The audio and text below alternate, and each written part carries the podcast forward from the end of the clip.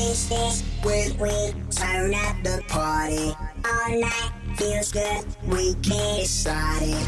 Wednesdays when we turn up the party. All night feels good, we can't decide it. Turn up the party, turn up the party, party, party, turn up the party. All right. Hey, everybody. It is October 22nd, 2021. This is a Geeks Next Door episode number 285.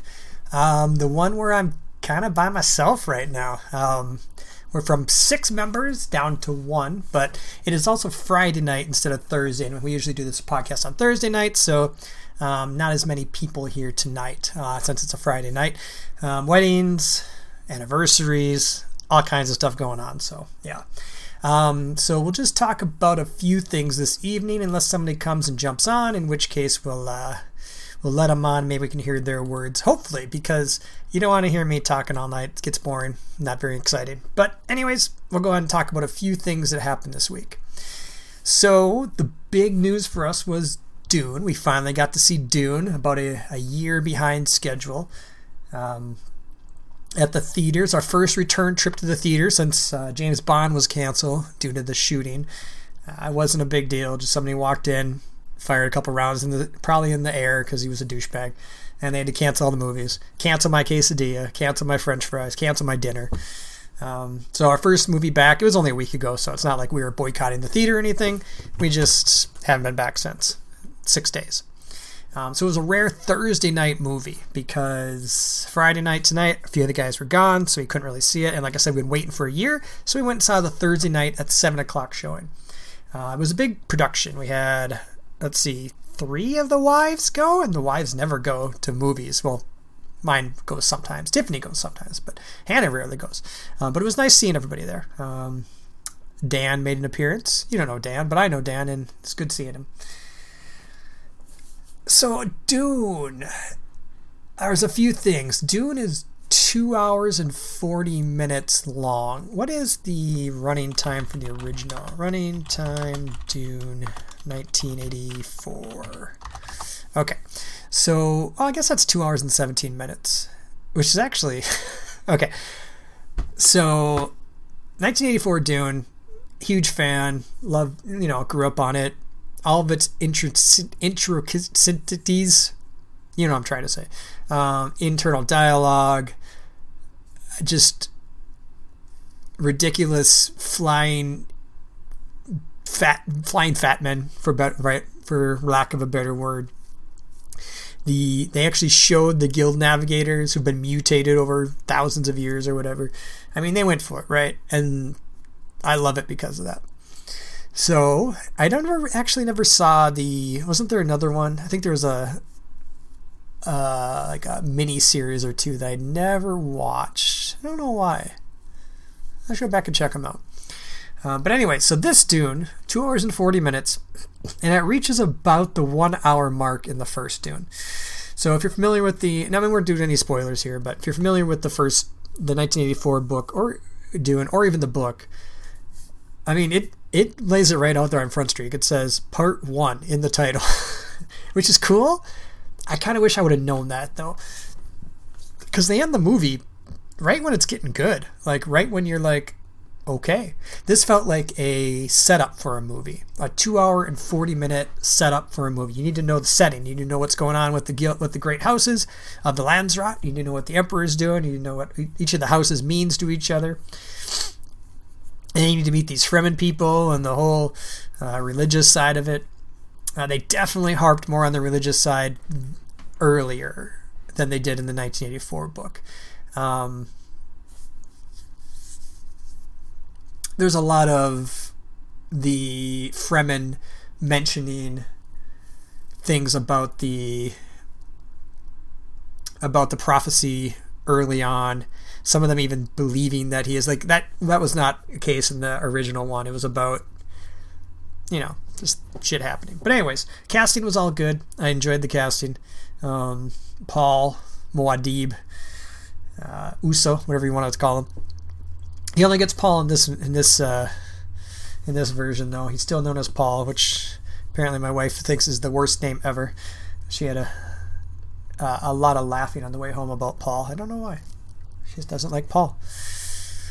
Um, they tease you at the end with the sandworm riding and such, but uh, it's definitely worth it. It's a spectacle. I know it came out on HBO on the same night, but we, I mean, it's Dune. It's beautiful. It's you want to see that in the big screen, so we did, and I enjoyed myself. I think everybody pretty much enjoyed themselves. My only, like I said, I, I left a little unfulfilled. I think is the best word, because you know what's coming and you want to see it, and you don't get to see it. I think that's that must be what I'm think what I'm feeling. I never really voiced it out loud, but I think unfulfilled is a good word for it. If you're familiar with the original, like the, a lot of people saw this movie that I talked to had were not familiar with the book, were not familiar with the with the 1984 version, and they didn't mention anything like that. They didn't say that. They didn't say they were. Un, they just said it was good. I enjoyed it. I enjoyed this part, this part. But I think what I left with was a feeling of being a bit unfulfilled because you're left at a part where shit's gonna start going down, right? I mean, you see the beginning part. I guess if I had, I never really read the Harry Potter books, but they did the same thing with the book seven or whatever, right? Deathly Hallows Part One and Two. And maybe if I had read that books, I would feel the same. But I don't know. But it was it was definitely enjoyable. So uh, I had a good time. Where are we going from here? Empyrion. Let's talk about Empyrion. I've been playing a lot of this Empyrion. Uh, so I've actually I've set a schedule for myself. uh, I set a schedule for myself on what days I'm playing specific games. Simply because I have so many games and I wanted to make it a little more organized so I could tell what days I'm what nights I'm playing which games. And last night was Empyrion, which is fun. Uh, you can kind of think of it as a Seven Days to Die, kind of survival game, but they streamline it a lot. It's it's a lot easier. I mean, actually, the the the learning curve was pretty rough for the first day or so, but after that, I got over it pretty easily. Um, but what drew me to it is that you get to build like ships and land vehicles and capital ships, and there's these aliens that hunt you and attack and stuff. My first base I mean, I have a VOD out there from the first time I played it, and I was so proud of it.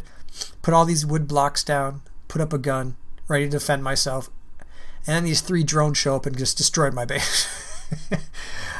I did some stuff wrong, and now I'm, I'm excited that my second base is up, and I'm interested to see it being it defend itself, which hopefully it can. And I got a little, I got a little baited because the first time these like three aliens showed up with guns I could take them out. Second time was drones. I couldn't really take out the drones before they destroyed my entire base. But like I said, it it it, simplify, it sim- streamlines things. So if you need to build a, let's say you need to build a, I don't know, a shield generator, it tells you you need to build computer, you need nanotubes, you need microchips or whatever. And then it specifically says, oh, to build a computer, you need electronics and then it lets you know if you have all the stuff. You push build on the main thing and it automatically builds all the missing requirement or missing components you have as long as you have the raw materials to do so. And so it makes it a lot easier to build those more complicated things and stuff. Um, i'm looking forward to getting into the the point of the game and there is a narrative to it. I, I kind of followed the narrative for a while so it wasn't just me building a base and having it destroyed. Um, learning the game is obviously a big part of it uh, but now I got a kitchen up and running. I got uh, an armory, uh, a couple of Gatling, a couple of guns to defend the base. I think we're figured out how to purify water. That was a huge thing. It shouldn't have been, but it was a huge thing. Um, so now we're ready, ready to go. Even figuring out how to move blocks and get rid of blocks and stuff, because you know every game has its little exotricacies. I still can't say the word. Uh, everyone, every game has its little things that you need to learn to kind of figure out what to do. Um, even Minecraft. If you play Minecraft raw, I, I still remember the first night I played Minecraft and I was lost because you don't know the key bindings uh, unless you look them up, and you don't know the the uh, crafting components unless you look them up. So you feel a little lost until you get back into it. So, uh, but yeah, it's a fun game. It's been out for a long time. It just released a big update, I think. Maybe even went. Uh, see, it's 1.6 just came up here. I guess I could show it. Um, and so the graphics are fine. They're not amazing. I'll show you what it looks like here. Uh, unless you're just listening to this and you're not gonna, you know it. But yeah, the graphics are fine, right? it does stuff. You can build a little base. Here's your capital ships you can build. There's little creatures you can shoot. Um, but uh, and it is multiplayer. I, so I did start a server, but I doubt anybody's ever going to join. You know, these games they come and go. Um, so we'll see. I don't know how long we'll, we'll give it, but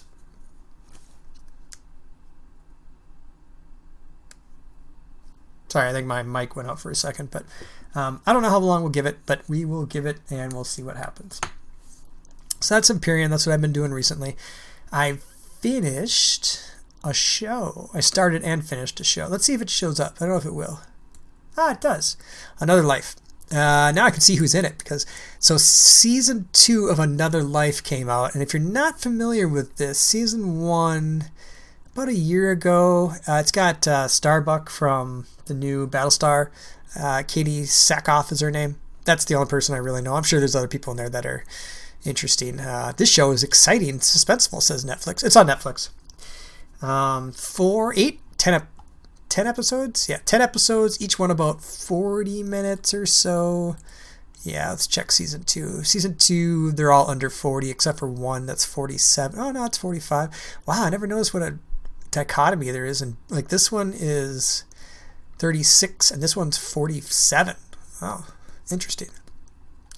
Um, it's interesting because it kind of meanders. It's like a sci-fi show that meanders. Half of the first season is about uh, well, basically, the, the, synopsis is, doesn't give anything away. You can see it in the trailer. Uh, an alien like impregnable dome lands on Earth. They figure out where it's from, and they're sending an expedition uh, to that home star to figure out who they are and what they want. And it's going to take like months, like nine months or something. And so the first season is kind of pretty much about the crew making that uh, making that journey and their interaction with each other and how they react to one another. I mean, the episodes for season one are nervous breakdown, guilt trip, um, heart and soul. I mean, they're all about they're all about uh, the relationships with the people they left behind, the relationships with the people on the ship, and a little bit about the aliens that they're trying to find. Now, season two kicks it into this is basically about aliens, and a they introduce you to more than one species. uh, it's all of and it, it, it's a lot more actiony than it one season one was which is cool because it doesn't really fit the genre. I mean, I guess it's a sci-fi genre, but it's not just action. I guess I, am trying to think. Battlestar was the same way, but Battlestar did a good job of balancing the action and the kind of interpersonal skills. Season one was like 80% interpersonal skills and like 20% action. Season two, they kind of flipped that, where it's like 80% action, 20% interpersonal kind of relationships and such. Really good show, though. I highly recommend it. Um, you're, you're going to get, it's 10, 10 episodes each, 40 minutes. So it's 800 minutes. So you're going to get through it in, what is that? About 14 hours. So you could sit down, watch two seasons, 14 hours of your life, then go to sleep for a day. You're happy. Everybody's happy. Um, well worth the time putting it that you put into it though. It was really good. Um, I was hoping somebody else would join us, but that's okay because the last two things I want to talk about are trailers. Uh, we got the full Batman trailer, which we actually saw before Dune, which was kind of cool. Um, so you get to see all that neat Batman stuff going on. There's a lot to talk about within that trailer. But I'm going to save that for another day and talk just a little bit about the Flash trailer. I was really excited by the Flash trailer. I mean, you get to see, and if you remember right, this is the one that's going to have, I think they're doing Flashpoint basically, or a version of it. So they're having multiple Bat Batmans, multiple Flashes, and they give this away in the, in the teaser already. And this is the one where we heard that, um, uh, what's his nuts is going to come back for Batman. Uh, Michael Keaton, there you go. He's going to be his new Batman, and apparently he's signed a really long deal. So I guess he's most likely going to be the kind of the bat, the guy in the chair, the Batman in the chair after he retires. Uh, I forget the name of that run, but yeah. Um, so yeah, this uh, this intrigued me. I'm looking forward to watching that. In fact, it comes out November 4th of next year, so we got a year, year to change, and um, the last one of the first movies I remember going to as a kid with my dad was Tim was the Batman. Uh, was Michael Keaton's Batman, the first one. And I don't know why I vividly remember. I remember I went with my friend Peter, but he brought us. My dad brought us to a late show. It was like a, I think it might have been a midnight show, but maybe I don't know if they had those back then. Maybe I'm just misremembering them. But it was a late show. It was like ten. Um, was that '87 that came out? When did that come out? Uh, let's see. Go Michael Keaton. Batman. Oh, it's going to tell me everything about the original or the new one, isn't it? Uh, I, maybe it was just called Batman back then. I don't know, but it's going to Batman movie 1989. 1989 came right up. That makes sense. Okay, so 1989. So I was 12. 11 or 12, depending on what month it came out. So it might have just been like 9 o'clock and it felt like it was late because I was 12 years old and staying up late for a movie was awesome. And so I made a reservation. I said, I said, Kenny, it's my dad. November 5th, 2022, we're going to go see this movie. He doesn't know why yet. It's a Flash movie. He doesn't know why I want him to make go see a Flash movie. But it's because that's the first movie I remember going seeing and he brought me to that. So I want to bring him to the movie that brings Michael Keaton's Batman back.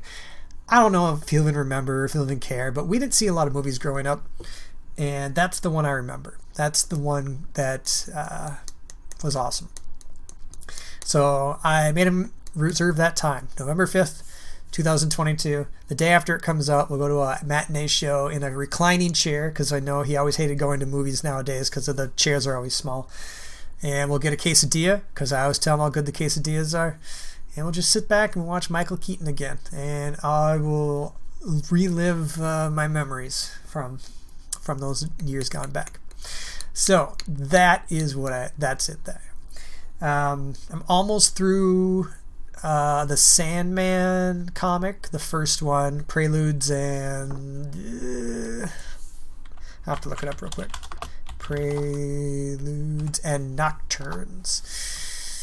There is a picture right there. Almost through that.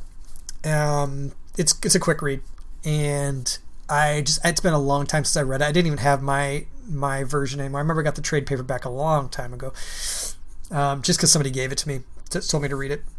So I'm almost through this, and then uh, I'll try probably another two or so, just because it's it's interesting. I don't dig the art as much as I would like, but the story and the writing's really good. So, um, is that it? I think that's it. I know it's really quick tonight because I don't have anybody to talk to, and I'm not hearing anybody's opinions about anything. Um, flying to North Carolina in 12 hours, so we leave on the plane, be down there, see some of my family. Gone for a couple days, roll on back. Um, be back for D and D Tuesday, so make sure we don't miss any D and D nights. And that's it. Thanks for joining me for this quick episode. Uh, sorry the other guys aren't here this evening. We will be back next Thursday, and I'm sure we'll rehash all these topics. I want to hear everybody's um, ex- uh, opinion of Dune. I want to I, I want to hear their trailer information. I want them all to play Empyre- Empyrion, but they won't. Uh, I mean, nobody's online at night anymore. People got too much to do. Uh, so that's it. Thanks for joining us. Uh, we'll be gone, and I'll talk to you later.